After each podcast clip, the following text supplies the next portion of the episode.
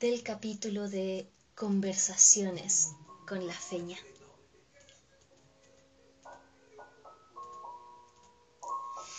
Hmm, bueno, como les venía contando, chiquis, el 2017 fue el año en el que más estuve en el que, bueno, estuve sumamente exigida y como estuve con muchas ganas de querer como producir, de demostrar que había salido de la U y de que lo estaba logrando, de que era seca, de que estoy haciendo valer todos los años de estudio, todas las matrículas de honor que me gané, toda la excelencia académica que me habían reconocido en la titulación, bah, todas esas cuestiones.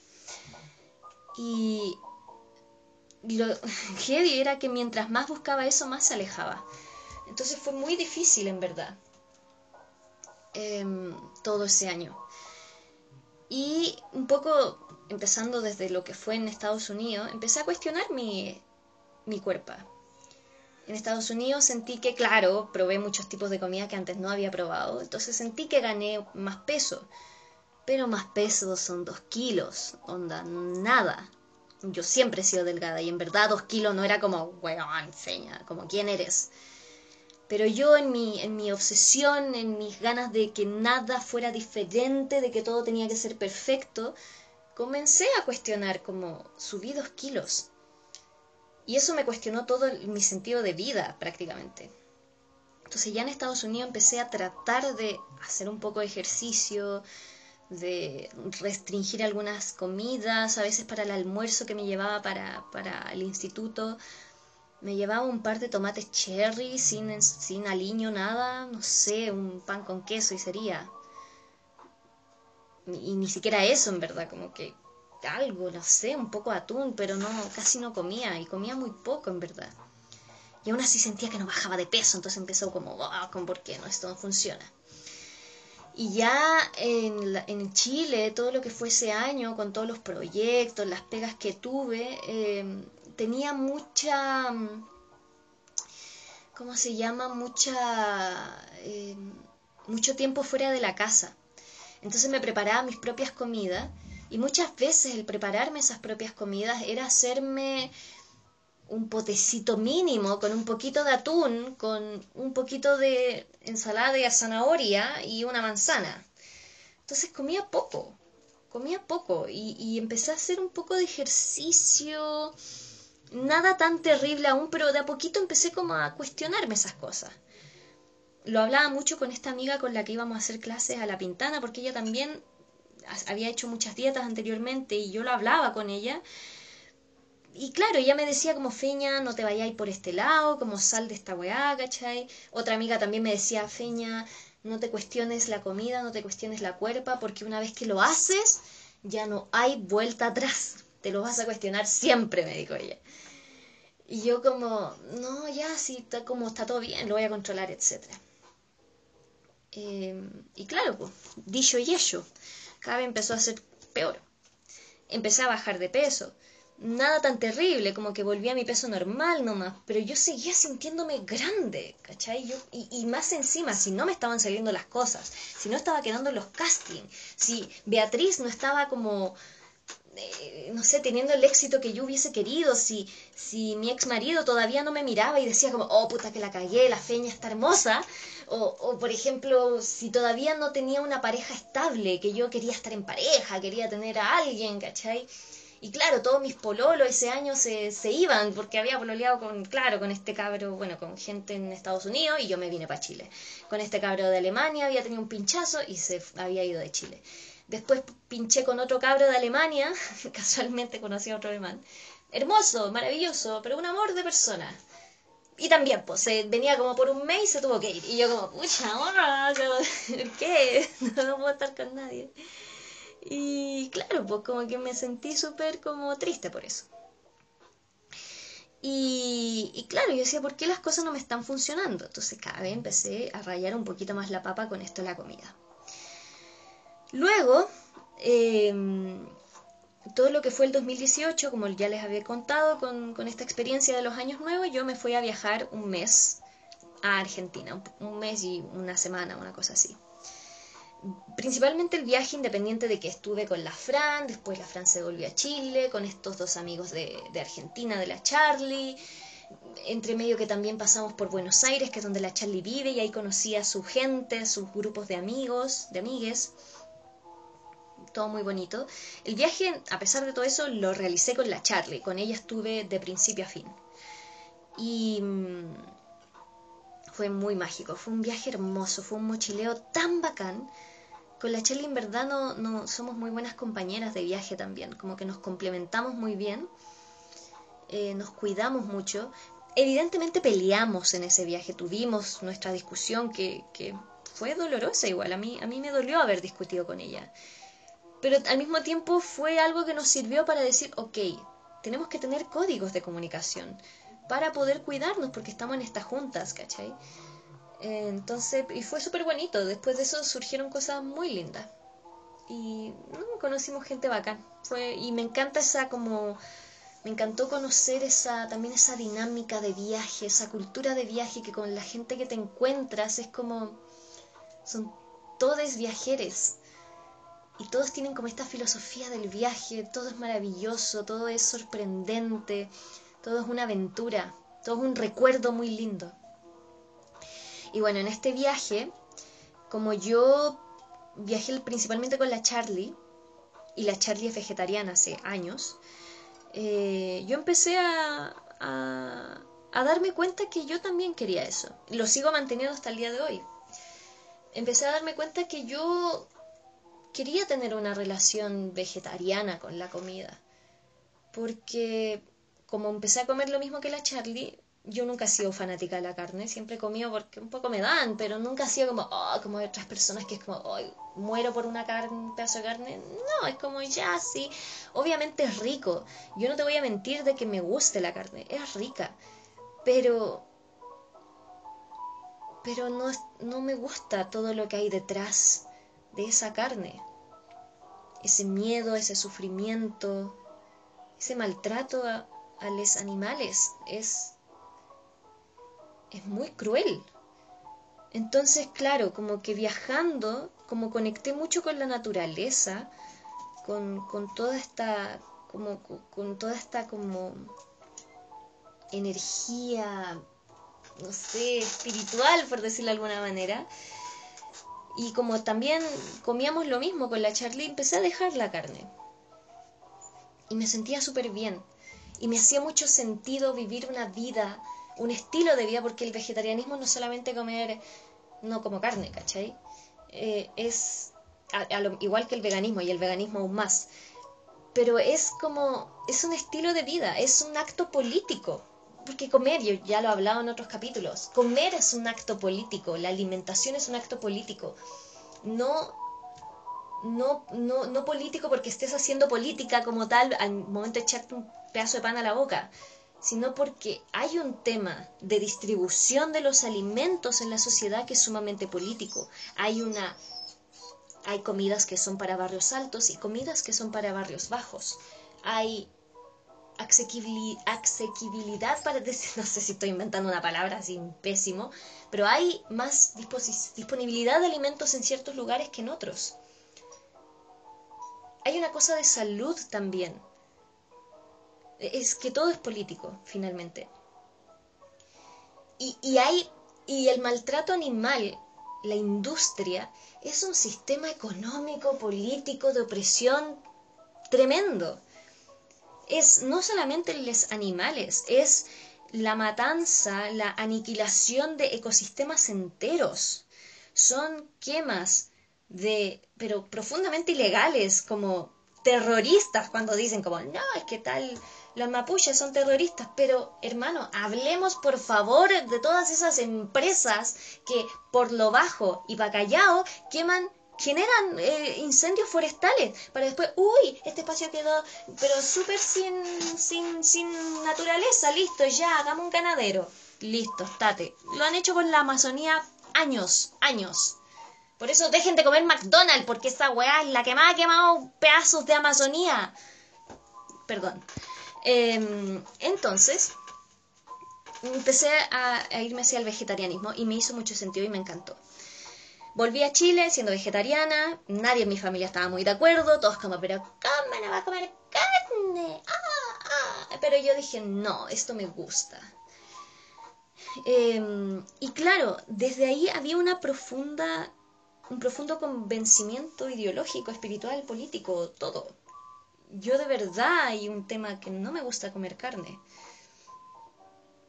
Tengo un conflicto emocional grande con eso. Em, que siempre lo había sentido, pero nunca me había atrevido a hacerlo, en verdad. Y yo creo que también mi conexión con la almendra, que es la primera mascota que tengo, el primer animal al cual cuido, porque antes yo a eso, yo más chica siempre quise tener un perrito, un gatito, lo que fuera, y mi mamá nunca me dejó. Y obviamente la guagua de la casa, mi hermano más chico pidió animalito y fue como, ya, sí, obvio. no, no fue tan así, fue, tomó su tiempo, pero recién ahí puede tener ya más grande un perrito, una perrita hermosa. Eh, y la cosa es que también eso me ayudó como a conectar más con ese lado que no pude desarrollar de más pequeña, que es mi amor hacia los animales. Y así. Bueno, en fin. El punto es que volví a Chile decidida a, ok, porque Beatriz, mi obra, siguió, siguió eh, llevándose a cabo. Bueno, yo volví a Chile después del mochileo, que lo pasamos bacán con la Charlie, nos pasaron un montón de cuestiones. Como ya les dije, si quieren saber la historia del, de lo que ya les dije, háblenme al DM. Ahí les puedo contar en privado. ¡En privado! Em, pero estuve, les puedo jurar, igual fue muy bonito porque también estos viajes despertaron mi, una impulsividad, un, impulso, un, un, ir con todo hacia la aventura sin pensar, que era, es, pero así adictivo para mí, que soy una persona muy de cabeza, muy de las ideas, muy del pensamiento, todo como súper pensado, esto no, esto no lo voy a hacer si no lo tengo sumamente estudiado, fue súper bacán como lanzarme, solamente lanzarme a la aventura y ver qué pasa. Pero así, adictivo, adictivo en el buen sentido. Entonces, claro, yo volví a Chile, estuve literal una semana y dije, necesito conocer Buenos Aires porque estuvimos, como hicimos un mochileo por toda Argentina, partimos en el Bolsón y terminamos en Jujuy, cuando literal estuvimos de sur a norte. Em, eh, pero, pero claro, pasamos como cuatro días en Buenos Aires y Buenos Aires es tremendo. Y es fascinante también. Entonces dije, quiero volver, estar con la Charlie más tiempo y conocer, darme el tiempo de estar en Buenos Aires.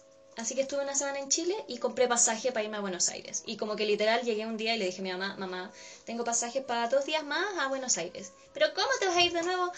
Sí, sí, me voy a ir de nuevo. Adiós.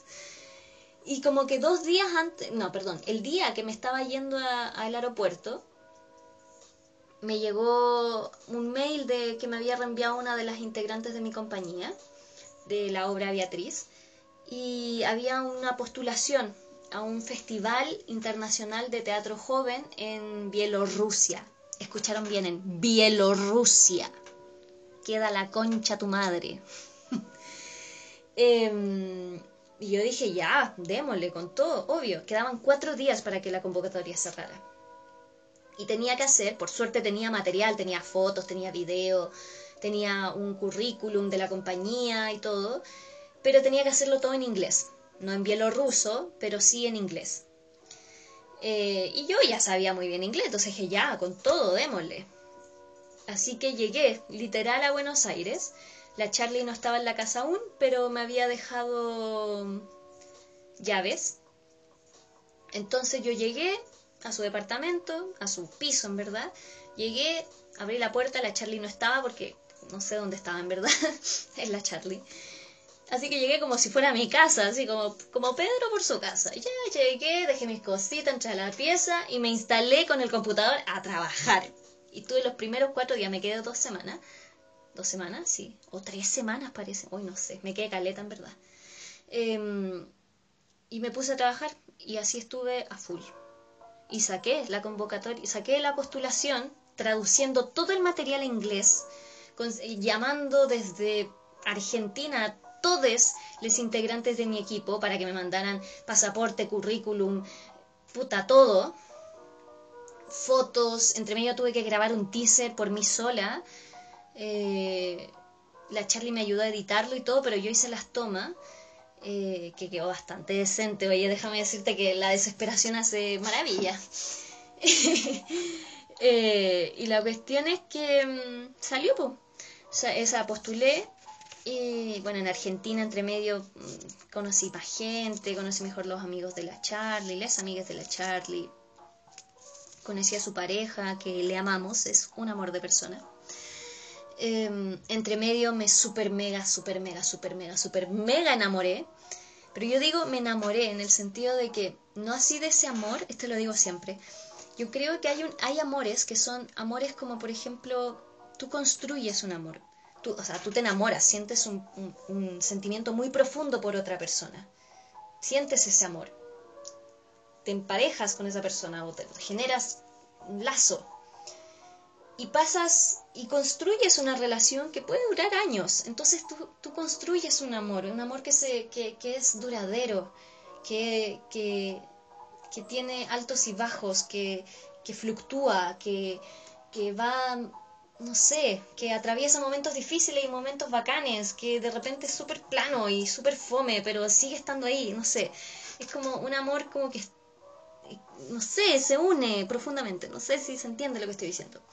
Y también existe un enamoramiento, un amor que es puro fuego, que es solamente así como sucede y es como no sé, y tú te enamoras y todo es maravilloso, pero es eso, es solo eso, es solo ese momento de intensidad, de fuerza, de locura, ¿cachai? Que tú sientes muy intensamente, pero tú sabes al mismo tiempo que no va, no es un amor, que, va, que, que se va a seguir construyendo más allá. Pero es un amor, tú te enamoras, ciertamente. Pero, pero no lo vas a construir más allá. ¿Cachai? Em, entonces, claro, yo estando allá conocí a un amigo de la Charlie,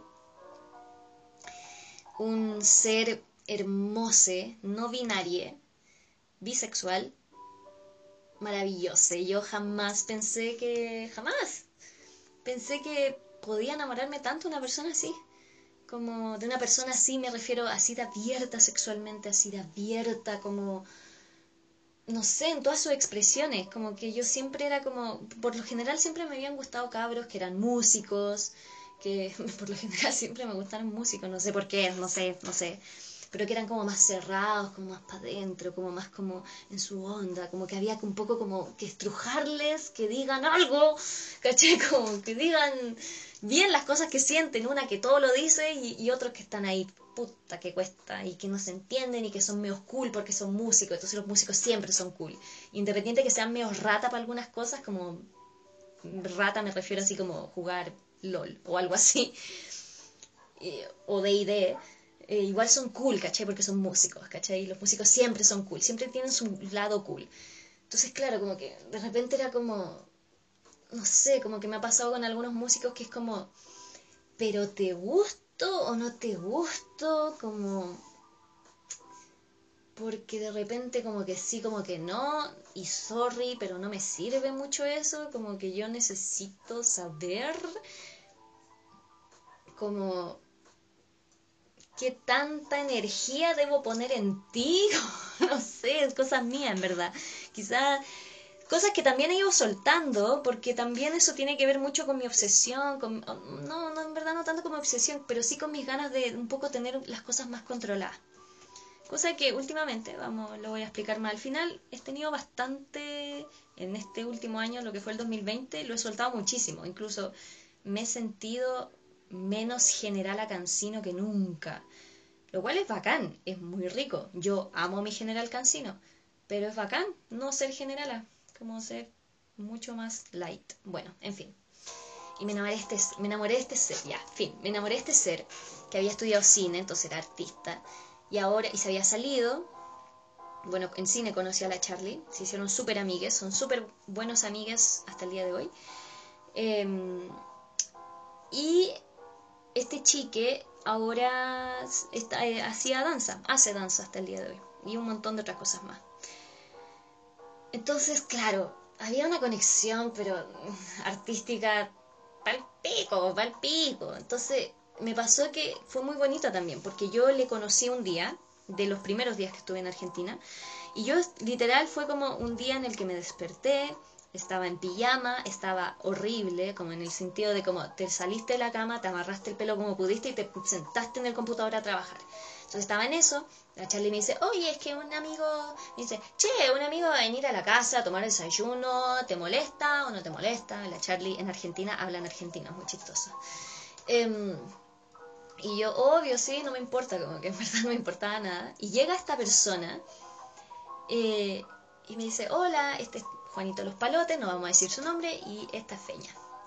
Y yo así como, hola, sí, no lo pesqué mucho.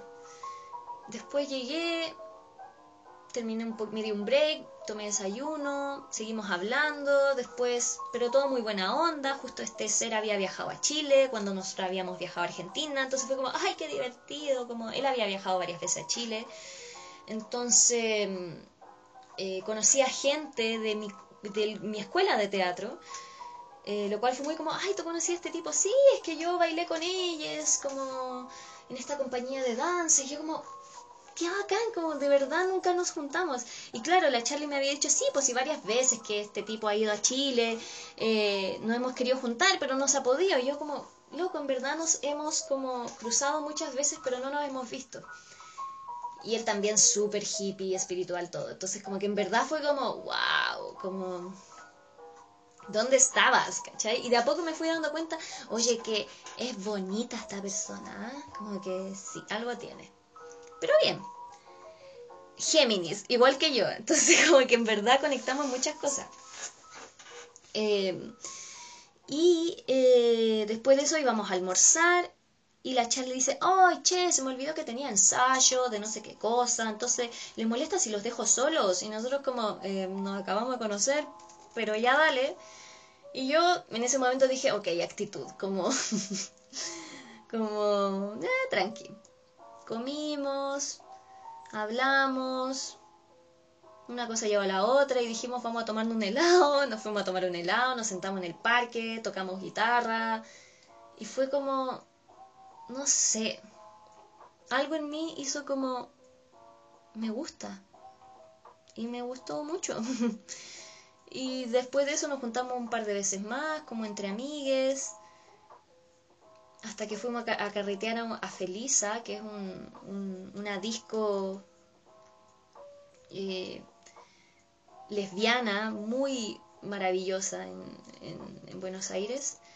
Y no sé, bailando, como que conectamos y fue como aire, todo así. Y fue hermoso, fue hermoso así, como... Yo creo que es el mejor beso que he dado en mi vida. O los mejores besos que he dado en mi vida. Porque en verdad fue demasiado mágico. Fue mucha conexión, fue mucho, todo se alineó. Fue hermoso. Fue hermoso, fue hermoso. Y fue, me sentí muy cómoda, como no me sentía hace mucho tiempo. Entonces fue bacán, fue una relación muy linda. Y fue muy lindo también porque yo me acuerdo cuando le dije a Charlie que, que me gustaba esta persona, yo le dije, Charlie, tengo que decirte algo. Y la Charlie, ¿qué?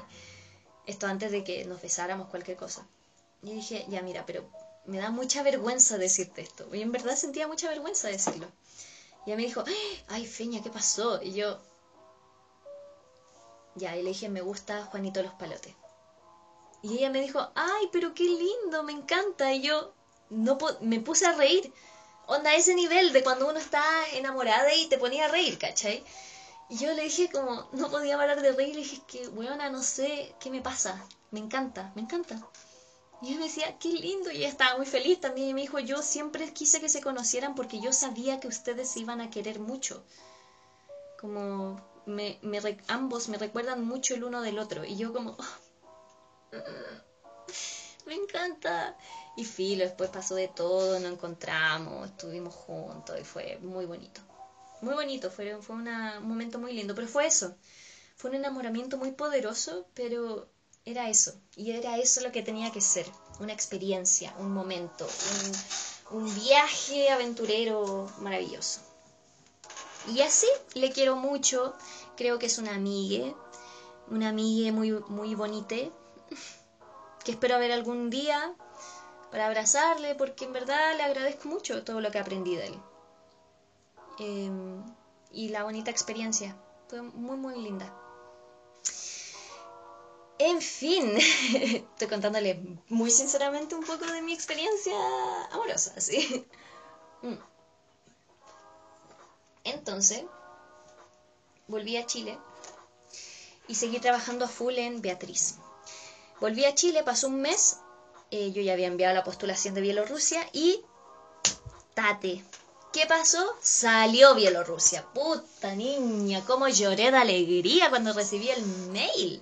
Pero yo dije, concha tu madre, quedé en un festival con mi obra, escrita y dirigida y producida por mí, creación salida de mis entrañas, ¿cachai?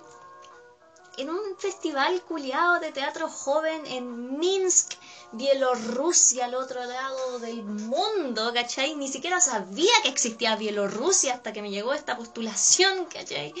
Entonces fue como, bueno, tenemos que ir. Y esto era para viajar en septiembre del 2018. Así que desde que supe, chiquis, yo estuve, pero con una G en el hoyo de postulaciones, fondart, todo, todo, todo lo que sirviera. Eh, pero fue muy difícil. Me conseguí un montón de funciones muy, muy sacadas a pulso, como hablando con este teatrito de acá, hablando con esta municipalidad de Peña, ¿cachai? Nadie me permitía cobrar entrada, entonces todo era por a la gorra. Hicimos lo que pudimos, invitando gente, nos conseguimos una pequeña notita en el Mercurio. Em, tratamos de postular un fondar de ventanilla abierta, pero no funcionó porque cerraron la web a, muy poquito tiempo de haberse abierto. Eh, no, fue un año de mucho, mucho, mucho querer que esto saliera. Entre eso dejé de ir a casting, dejé de ir a todo, porque yo estaba volcada en conseguir... Éramos, éramos una compañía grande, éramos 11 personas. La Charlie se sumó al equipo incluso. Porque yo dije, quiero hacer este proyecto en grande y quiero llevar una documentalista que grabe todo el proceso de una compañía de cabres jóvenes que viajan al otro lado del mundo a hacer una obra de teatro. ¿Cachai? Em, era un proyecto hermoso, una idea muy bacán. Entonces éramos 11 personas las que queríamos viajar y literal solamente el pasaje de ida y vuelta por cada una era un palo por lo bajo, pero era un palo 200 por lo bajo. Entonces tenía que conseguirme cerca de, no sé, 13 palos por lo bajo. Eh, sin mencionar que necesitábamos, bueno, el festival nos financiaba la estadía, la comida y el transporte, pero necesitábamos plata para llevar eh, la carga de la escenografía, bueno, un montón de cosas en verdad. Eh, pucha, entonces fue mucha lucha por sacar adelante ese proyecto entre medio, no, claro, no pudimos hacer el ventanilla abierta, postulamos, hicimos un ley de donaciones que no funcionó, igual nos quedó, empezamos a llamar a algunas empresas, ya en las últimas conseguimos que una empresa nos diera unos 2 millones y tratamos de hacer calzar de que por último no íbamos a ir todos, sino que íbamos a hacer la obra con menos gente iba a ir solamente yo con dos o tres personas más, como para poder pagar algo, y el resto de las personas, yo, mis papás estaban súper dispuestos a pagarme el pasaje, entonces yo podía ceder cierta plata para que otras personas pudieran viajar y que tuvieran más problemas. No, fue todo un tema. Y yo luché harto para que saliera, pero finalmente llegó un momento en el que dije, no hay forma. Estoy cansada. Estamos a tres semanas del viaje, no tenemos la plata, no la vamos a tener y estoy cansada, estoy agotada. He luchado demasiado por esto, pero simplemente lo que iba a hacer ahora ni siquiera va a ser eso porque iría solamente yo con alguien más, pero no voy a llevar mi obra, sino que no sé, era todo tan ya como tratando de estrujar todo hasta el último, pero ya simplemente nada tenía sentido. Así que tuve que decirle adiós y no viajamos a Bielorrusia. y antes de seguir, me gustaría decirles que en todo ese proceso fue muy, em, ¿cómo decirles? Fue muy... Em, yo ahí fue cuando como era tanta la frustración de tratar de tocar puertas, de tocar puertas, de tocar más y más puertas y de que nadie escuchara, de que nadie nos quisiera ayudar, de no recibir las lucas, de que arrastrar a la compañera súper complicado y todo, de que no a todos en la compañía, yo diría que en verdad a todos no les gustaba mucho la obra, entonces yo no entendía por qué entonces estábamos haciendo esto, pero igual quería darle, era todo tan así que ahí empecé de lleno a restringir comida, cada vez más. Empecé sobre todo, ahí fue cuando se me metió en la cabeza hacer el ayuno intermitente, que es esta dieta que me había dicho un amigo, que yo dije que, claro, se supone que te da beneficio hacer el ayuno, o sea, como que ancestralmente eh, les humanes en la prehistoria no comían todos los días y a cada momento, entonces es natural como Mm, hacer ayuno. Muchas religiones lo hacen también. Entonces hay un sentido espiritual también, de limpieza, de purificación, de muchas cosas. Pero claro, yo lo tomé por una cosa muy destructiva y obsesión.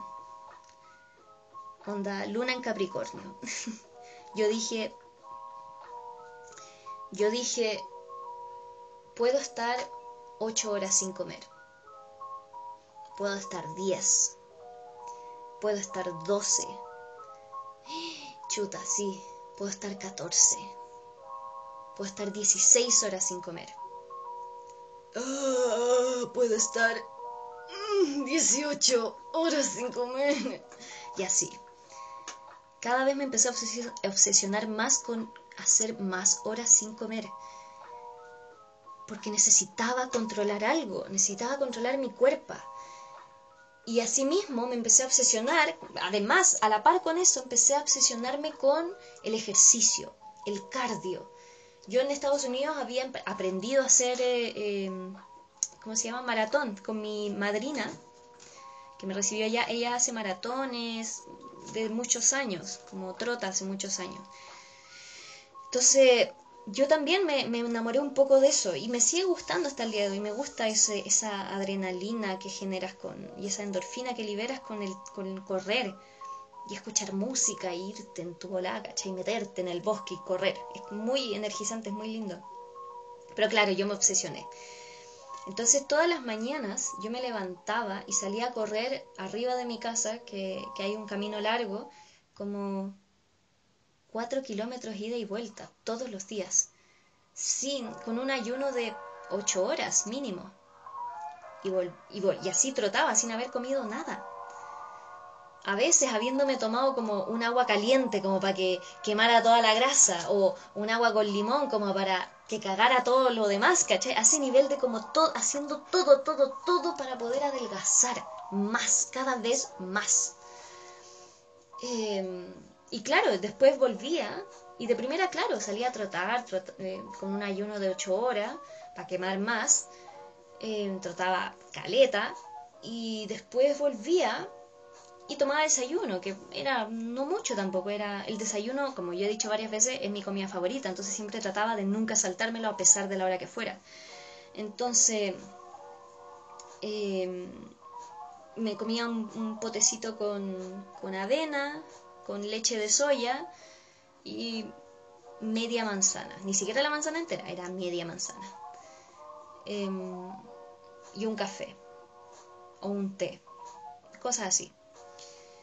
Eh, o, con, no sé, en vez de manzana le echaba, no sé, eh, arándanos o frutilla.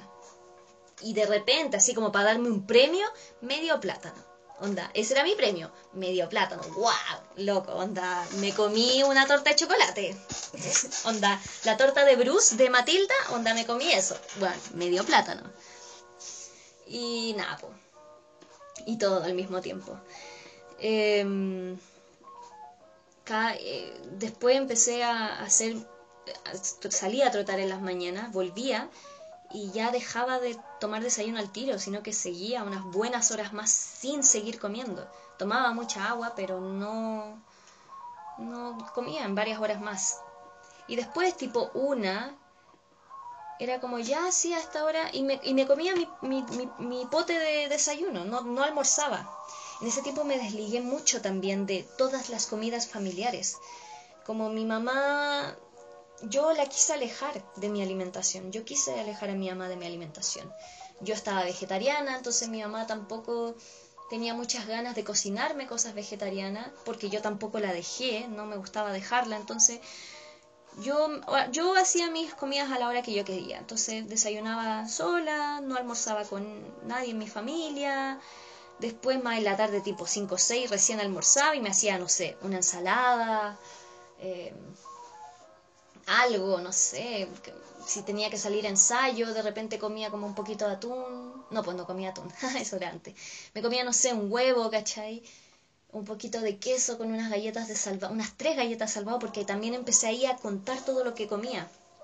Entonces comía un poquito de galleta salvado, un poquito de maní, ¿cachai? Le echaba sal porque mi cuerpo empezó a necesitar mucha sal. En esa época comía mucha sal porque era como que de repente era como, me siento un poquito débil, comía un poquito de sal como para no desmayarme. Y, además con todo el estrés emocional, intelectual que significaba también llevar un proyecto de teatro tan grande. Entonces, em, no, fue muy complejo, muy complejo. Y cada vez fue peor, cada vez fue peor. Em, cada vez empecé a comer menos, empecé a contar calorías, eh, no sé, si, si antes, no sé, eran 2.000 calorías, después fueron 1.600. Para mí lo más era comer, hubo un tiempo que estuve bastante así, como comiendo 1.200 calorías saliendo a trotar 4 kilómetros ida y vuelta todos los días, todos los días, ni siquiera como, no, una, una, dos, tres veces a la semana. No, chiquis, era de lunes a lunes. Era harto. Con un, con un, ¿cómo se llama? Con ayuno intermitente todos los días, porque no era como, no, hoy día no voy a hacer ayuno intermitente. No me atrevía a no hacer ayuno intermitente porque yo pensaba que si dejaba de hacerlo, pucha, iba a ser una bola, ¿me entendí? Así, así empieza a tergiversarse la mente, ¿cachai? Entonces, fue muy, muy difícil, muy difícil. Eh, yo lo único que quería era producir, producir, producir. Estaba muy en piloto automático, chiquis, en piloto automático. Era solamente ir sin rumbo. Necesito ir a Bielorrusia. Necesito ganar plata. Necesito, oh, como hacer tantas cosas. Entre medio trabajé de monitora en un animatronics en Mapocho, en la estación Mapocho, que era todos los días por dos semanas. Entonces terminaba agotadísima, no comía nada más encima. No comía nada tomaba puro café. ese tiempo también fue donde más tomé café y fumé pucho. Porque además el pucho te quita el hambre. Entonces, claro, tengo hambre, pum, me fumaba un pucho. Lo que he sumado a trotar, comer poco, dormir poco, hoy no, se fue demasiado. Y claro, también pasaba muy poco en la casa, me iba a carretear. Igual el carrete fue un espacio súper rico porque compartía mucho con mis amigues que evidentemente no, obviamente no, tampoco era su rol de ellas contenerme ni cuidarme porque era algo que tenía que ver hacer yo y yo también quise alejarles cuando cada vez que ellas me decían como Feña, si tienes hambre come, Feña, te sientes mal, te protegemos, te ayudamos, te no sé qué, necesitas ayuda, te damos contactos, qué cosa. Y yo todo el rato decía, no, no, si yo estoy bien, si yo me hago cargo, si estoy regio, no, si estoy súper bien, estoy... De repente les decía como, oye, como que adelgacé un poquito mucho, oye, debería preocuparme, oye, mira esta foto, me veo muy flaca. Y claro, por una parte yo decía, tengo que preocuparme, pero por otra parte yo decía, qué bacán, qué bacán que estoy cada vez más pequeña, más chica, más ínfima, como que ese daño era placentero. Entonces, claro, tomaba mucho, o sea, carreteábamos y me gustaba, me gustaba tomar mucho porque como que me enajenaba y eso también de cierta manera me permitía que después para el bajón, después de no haber comido nada en toda la noche y quizás toda la tarde, tomaba eh, curiosamente no me curaba tanto, Obviamente que de repente sí, pero, pero no, sin nada en la guata no era como que me agarrara mucho, tampoco, era como que, no sé, no sé por qué. Em, y claro, después íbamos a bailar, lo damos todo, varias veces bailando yo pensé que me iba a desmayar porque era una actividad física y yo varias veces bailando con mis amigues era como, mm, creo que mm, necesito comer algo, esto no está bien, pero me tocaba, me tocaba los brazos así como para decir, aquí estoy, aquí estoy, aquí estoy. Y ahí como que volvía y era como, ¡eh! Pero en verdad yo, no sé, imagínate, me hubiera dado como algo ahí. Todo mal. Eh, y claro, lo que eso, ese estado medio alterado me permitía después que para después para el bajón, con todes, como que me lo permitía. De repente íbamos y nos comíamos un pedazo de pizza y era como, sí, puedo hacerlo porque bailé toda la noche y porque no he comido nada. Y porque me estoy muriendo de hambre, ¿cachai? O me comía un plato de, de papitas fritas. Que ahí, teníamos un local que queda al frente de la casa de una de mis mejores amigas que vende papitas fritas es unos colombianos, parece. Vende papitas fritas con una salsa de ajo. ¡Oh! pero que, oh, de los dioses, de los dioses, es maravillosa. Maravillosa. Y la salsa es toda la gracia, en verdad. Entonces, de repente, en verdad, era como antojo de papitas. Entonces, era como una forma también. Pero fue mucho, mucho de todo. Fue mucho exceso de, alcohol, de pucho, de café, de no comer. Yo sigo amando el café, me encanta pero yo antes tomaba café porque literal era algo que me daba un punch, como para no sentir que estaba, que, que, me, que me ponía famélica, como que engañaba un poco mi guata, no eran tantas calorías, y era, era como eso, como que me ayudaba a sentir saciedad. Eran puros, todo era un truco para sentir saciedad, todo era un truco. Porque lo único que quería era poder controlar mi cuerpo, ser cada vez más delgada entre eso no, no tuve muchas parejas, nadie como muy importante. Hasta que finalmente, yay, me salió una peguita en un corto. Bueno, anteriormente en el 2017 me había salido ya también un corto. No lo mencioné, no, o sea, fue importante, pero ¿por qué es importante el corto, este segundo corto en el 2018? Porque es un corto que realicé con unos chiques muy lindes no voy a decir de qué universidad, ni tampoco diré su nombre de nuevo, eh, para guardar el anonimato. Em, eran menores que yo, porque todavía estaban en la universidad, pero eran muy inteligentes. Y el director era una persona muy inteligente también. Muy inteligente. Alguien como medio pretencioso en algunas cosas intelectuales, pero igual lindo, ¿sabí? Como de mucha lectura a mí me encanta leer novelas sobre todo y esta persona también tenía mucho el rollo con eso. Entonces eso como que me atrajo y me empezó a atraer y fue muy chistoso porque además no me, atraje, no me atrajo en un inicio, pero pasó que cuando ya estábamos grabando, siempre lo cuento porque fue muy como ese, tipo de, enganches que tenéis con alguien que es como que estáis, eh, como que lo veis como una persona súper normal y de repente algo hacen que es como, ay, como como que me gustó, ¿qué hago? como, ¿qué hago con esto? Eh, y claro, pasó que estábamos grabando ya, y yo había ido, estábamos grabando en un espacio abierto, y yo había pasado al baño, hacía mucho frío, y me acuerdo que salí, tenía las manos mojadas y tenía frío, entonces llegué al furgón en el cual nos estábamos trasladando, y no íbamos a ir a otra locación ahora a grabar, y yo llegué y, este, y el director me estaba esperando afuera del, del furgón, y llegué y me sequé así como rápido en los pantalones y riéndome, no sé de qué. Y dije como, uy, cresta, que hace frío, concha tu madre. Como que me pegué un comentario así.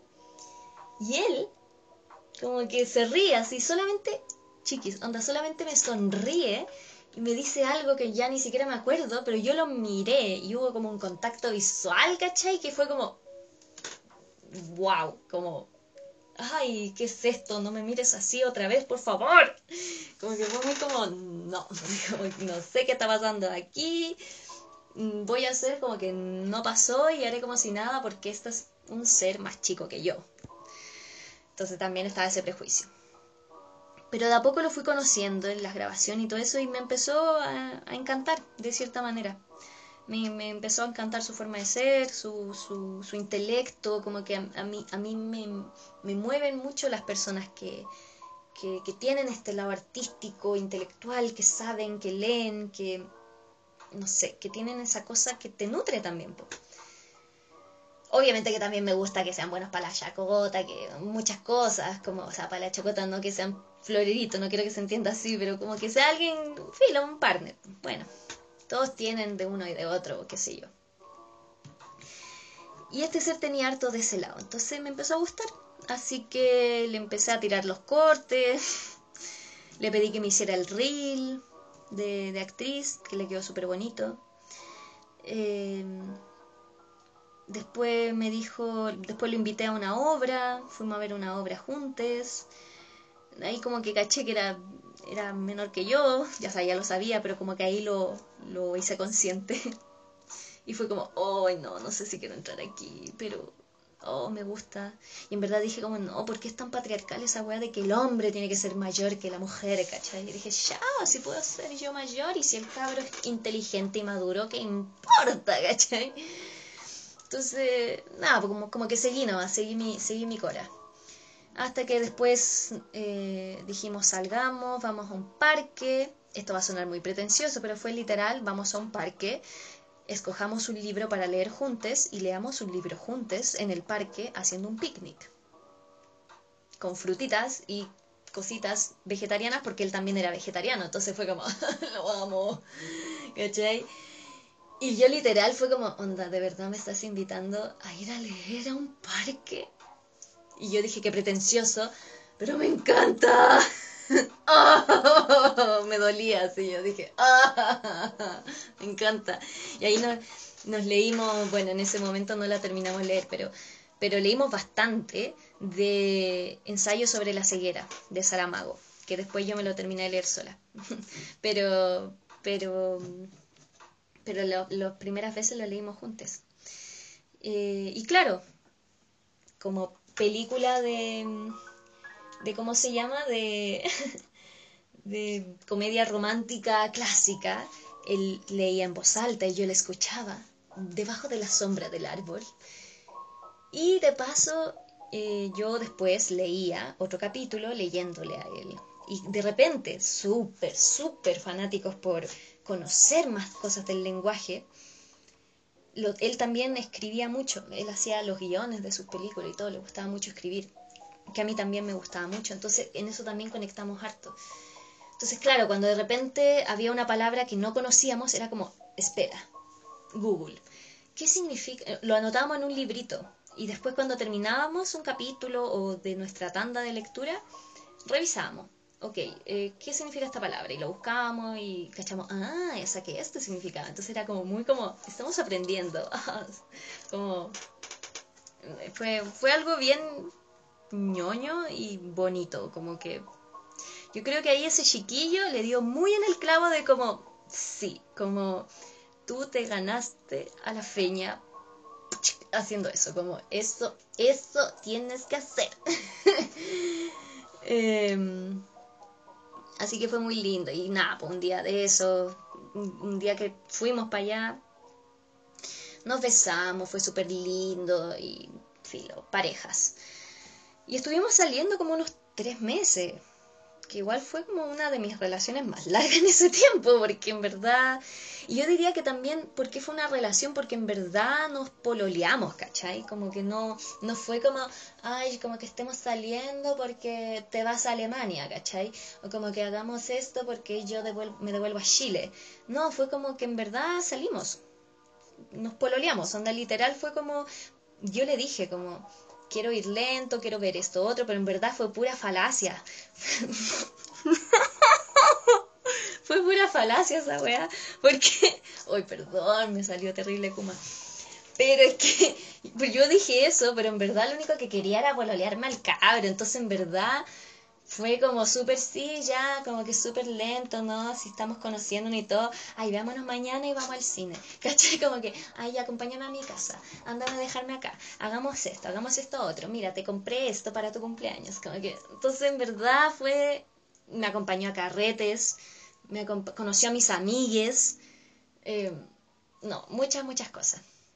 Mis amigues le hablaban sobre su signo porque él era medio como no, no, yo no creo. era ese tipo de personas, no, si yo no creo en esas cosas del zodiaco, que el horóscopo, que vidas pasadas, no, yo no creo en eso.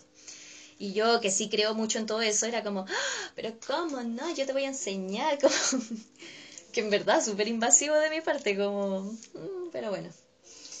Y claro, y todos mis amigos también cuando lo conocieron le decían, no, te vamos a sacar la carta astral y no sé qué, entonces claro. El cabro es Libra, entonces en verdad fuimos súper buenos partners, como que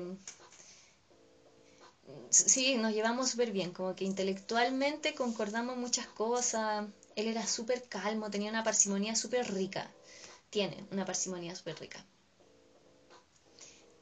y, y, lo que era bacán de esa parsimonía era que él podía ser así y de repente se iba a un carrete y yo me ponía a bailar y quería bailar. Claro, él no era de bailar conmigo, cosa que es como mi sueño platónico de toda la vida, como tener un partner que me acompañe a bailar, por favor, ¿cachai? Como que, porfa, porque a mí me encanta bailar como sea y lo que sea. Él no era tanto de acompañarme en eso, pero sí no, como que a él le gusta, él, él disfrutaba de que yo disfrutara haciendo mis locuras y mis escapes de energía, y estar como súper mega feliz, saltando, bailando y haciendo todas mis cosas medias de pirinola, así como, como que yo veía que él disfrutaba eso. Y él estaba como cómodo, es como que él simplemente, como, no, yo soy callado, pero si alguien se le acercaba a hablar, él hablaba súper tranqui, entonces era como, no es que no sea sociable, es que, es que si se da, obvio, voy a hablar, pero no ando buscando yo, ¿cachai?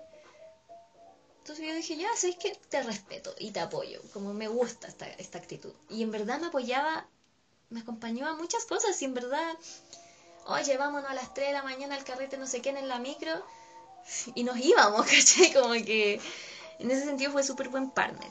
Me apañó Galeta. Para ser alguien tan como en sí mismo, más solitario, más como introspectivo en algunas cosas, fue bacán. Eh, Ahora, ¿por qué les cuento todo esto? Porque yo siento que a este cabro le quise mucho.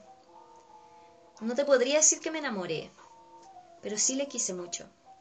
Y para mí fue una relación importante porque fue la última relación más pololeo, más de pareja, más de estar con un compañero, antes de irme adentrando cada vez más a mi tratamiento duro, cada vez más ir entrando y acercándome para enfrentarme a esa sombra tremenda que tenía, que estaba tratando de sobrellevar, pero que cada vez me, se estaba apoderando cada vez más de mí.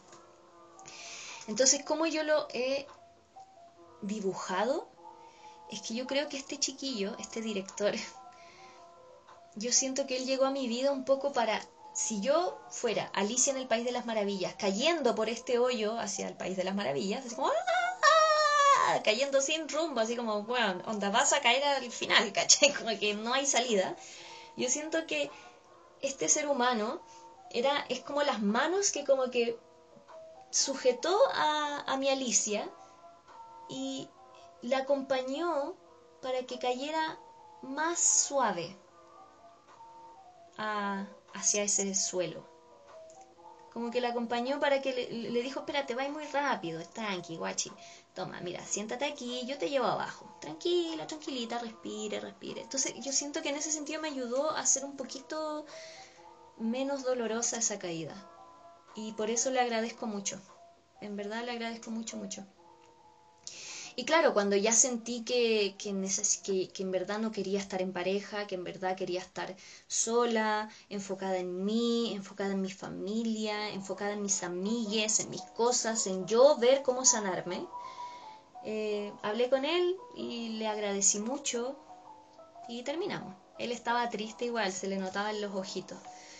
Pero fue súper respetuoso. Fue súper respetuoso, no. Nunca, nunca ha sido invasivo con mis espacios tampoco, como nunca ha sido como, como, oye Feña, juntémonos para ver en qué está, no, ha sido como súper respetuoso en ese aspecto, como que ha sido bacán. Así que eso ha sido bonito. Igual si algún día nos volvemos a ver, porque también quedamos como, obvio, sigamos trabajando juntos, como yo feliz. Si, una vez que me mejore, le dije como feliz, trabajo contigo de nuevo, como qué bacán. Si somos buenos colegas, ¿cachai? Em, así que si se da, yo súper abierta. Pero claro, fue eso, fue un momento también. Y también súper súper bien con ese tema. Por eso era importante para mí contarles de El Director. y, ya después de eso, chiquis, em, yo traté de buscar ayuda. Yo concienticé, más o menos después de, lo, de, de finiquitar Bielorrusia, concienticé el, ok, tengo anorexia. Tengo anorexia, no sé en qué nivel, estoy flaca, cada vez estoy más flaca, tengo ojeras, mi cara se ve más angulosa, mi piel se siente un poco más tirante, em, me duele los huesos. Yo empecé a decir, me duelen los huesos, onda, me duele el cuerpo, estoy adolorida todo el tiempo, sufro al hacer ejercicio. Creo que tengo que hacer algo. Y ahí lo verbalicé, le dije a mis padres, ¿saben qué? Me pasa esto, no quiero comer, creo que tengo anorexia, eh, y pedí ayuda me trataron de ayudar, pero yo tampoco, claro, quise pedir ayuda, pero igual los alejé. Eh, ahí fue cuando me conseguí el contacto a una psicóloga que empecé a ver. Entre medio también me conseguí una nutricionista holística que, cuento corto, ellas fueron las primeras en atender mi situación. Y si bien fueron un buen inicio, un inicio amable, que me ayudó a concientizar varias cosas, eh, ellas no supieron, no supieron cómo ayudar a una cabra que en verdad ya estaba en un camino sin salida y necesitaba, necesitaba que la tomaran, le dijeran, ok, tienes que tener algo un poco más intenso en tratamiento, no es como tienes que comer, sino como tienes que entrar solamente a enfocarte en esto, ¿cachai? Eh, entregarte a los cuidados de las personas que te rodean, ¿cachai? Y dejarte de hacer estupideces, ¿cachai? Y dejar de hacer ejercicio de una, como... Porque definitivamente te está controlando el ego y el ego no te está soltando. El miedo, la sombra, todo eso. Entonces, claro, fueron un buen inicio, pero no, no supieron, ya en las últimas no supieron sobrellevar el resto de las cosas. Entonces, claro, la nutricionista para mí fue muy importante porque yo en verdad la quiero mucho por eso. Porque ella me inició, e-, ella, ella es, ¿por qué digo que es holística? No es que sea holística, pero como que tiene una conciencia de la nutrición muy desde como qué es lo que de verdad necesita tu cuerpo, ¿cachai? ¿Dónde está tu herida en la alimentación? ¿Dónde está lo que debes trabajar para, para que finalmente puedas alimentarte de la manera más saludable y más adecuada para ti, para tus exigencias físicas, etc. Em, y así ella me inició, me, dio material para observar del Kibalión, em, de las siete heridas del alma, un libro que me pasó para leerme, unos libros de unas cabras de con bulimia, porque ella estaba más especializada en casos con bulimia, no en casos de anorexia. Eh, me pasó algunos ejercicios de yoga, viñasa, como para cambiar el trote por algo un poquito más suave, que evidentemente yo mega ultra abusé del yoga, o sea, era como, ya sí voy a hacer yoga, todos los días yoga viñasa, weón, así haciendo las posturas, apretando la guata, haciendo puta, todo, no, sí fue, y seguí bajando de peso, evidentemente, em, más aún incluso. traté de seguir comiendo un poco mejor, pero en verdad cada vez comía menos. Como decía que lo iba a hacer, pero en verdad no hacía nada. Y cada vez que iba era como, Feña, bajaste un kilo más. Feña, bajaste 500 gramos. Feña, bajaste otro kilo. Y ella en verdad me veía cada dos semanas. Entonces literal estaba bajando muy rápido. Entonces, Ah, bueno, entre eso lo más importante que me dejó ella fueron las meditaciones de Hoponopono y un par de meditaciones más de visualización y cosas así que fueron súper bonitas. Pero yo en ese tiempo estuve muy metida en el Hoponopono, lo encuentro una meditación preciosa, preciosa, me encanta, me encanta, como que ahí rayé con todo el tema Hawái, loco, ¿qué onda este espacio que está... Porque para mí el lugar ideal es un lugar con naturaleza, pero que no haga frío. ¿cachai? O sea, tropical. Entonces para mí Hawái, onda, naturaleza y calorcito, regio para mí, regio. Bichitos, que a nadie le gusta que le piquen los mosquitos, pero, pero chao, o sea, para mí eso es lo más. Y fruta, qué rico. Em, pero fue súper... Em, por un tiempo pensé en irme, dije voy a ir a hacerme un seminario, un, algo, un curso de Hoponopono para hacerme terapeuta en Hoponopono o algo así. Eh, como que también empecé a cuestionarme mucho, como no voy a ser actriz, yo no sirvo para ser actriz. Pensé y dije, quizás la actuación no es lo mío. Empecé a pensar mucho en eso.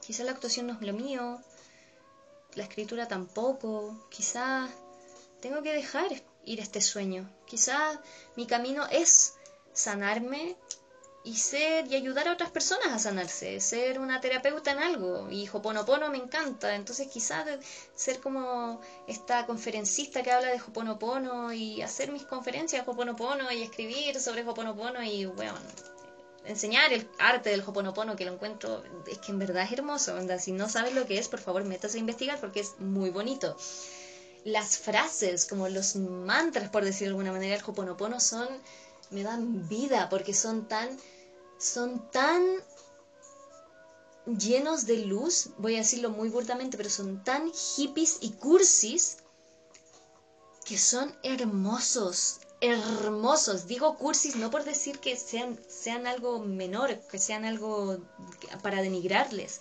Es que son lo que otras personas dirían como, yo creo que gente que no es llegada a esos temas, diría como, ay, ¿cómo andar diciendo eso? ¿Cachai? Pero en verdad yo lo encuentro hermoso. A mí me encanta el Hoponopono, me encanta, me encanta, me encanta, me encanta, me encanta. Me encanta. En fin. Ahora a veces lo sigo practicando, pero en este momento estoy más tirada en otro tipo de meditaciones.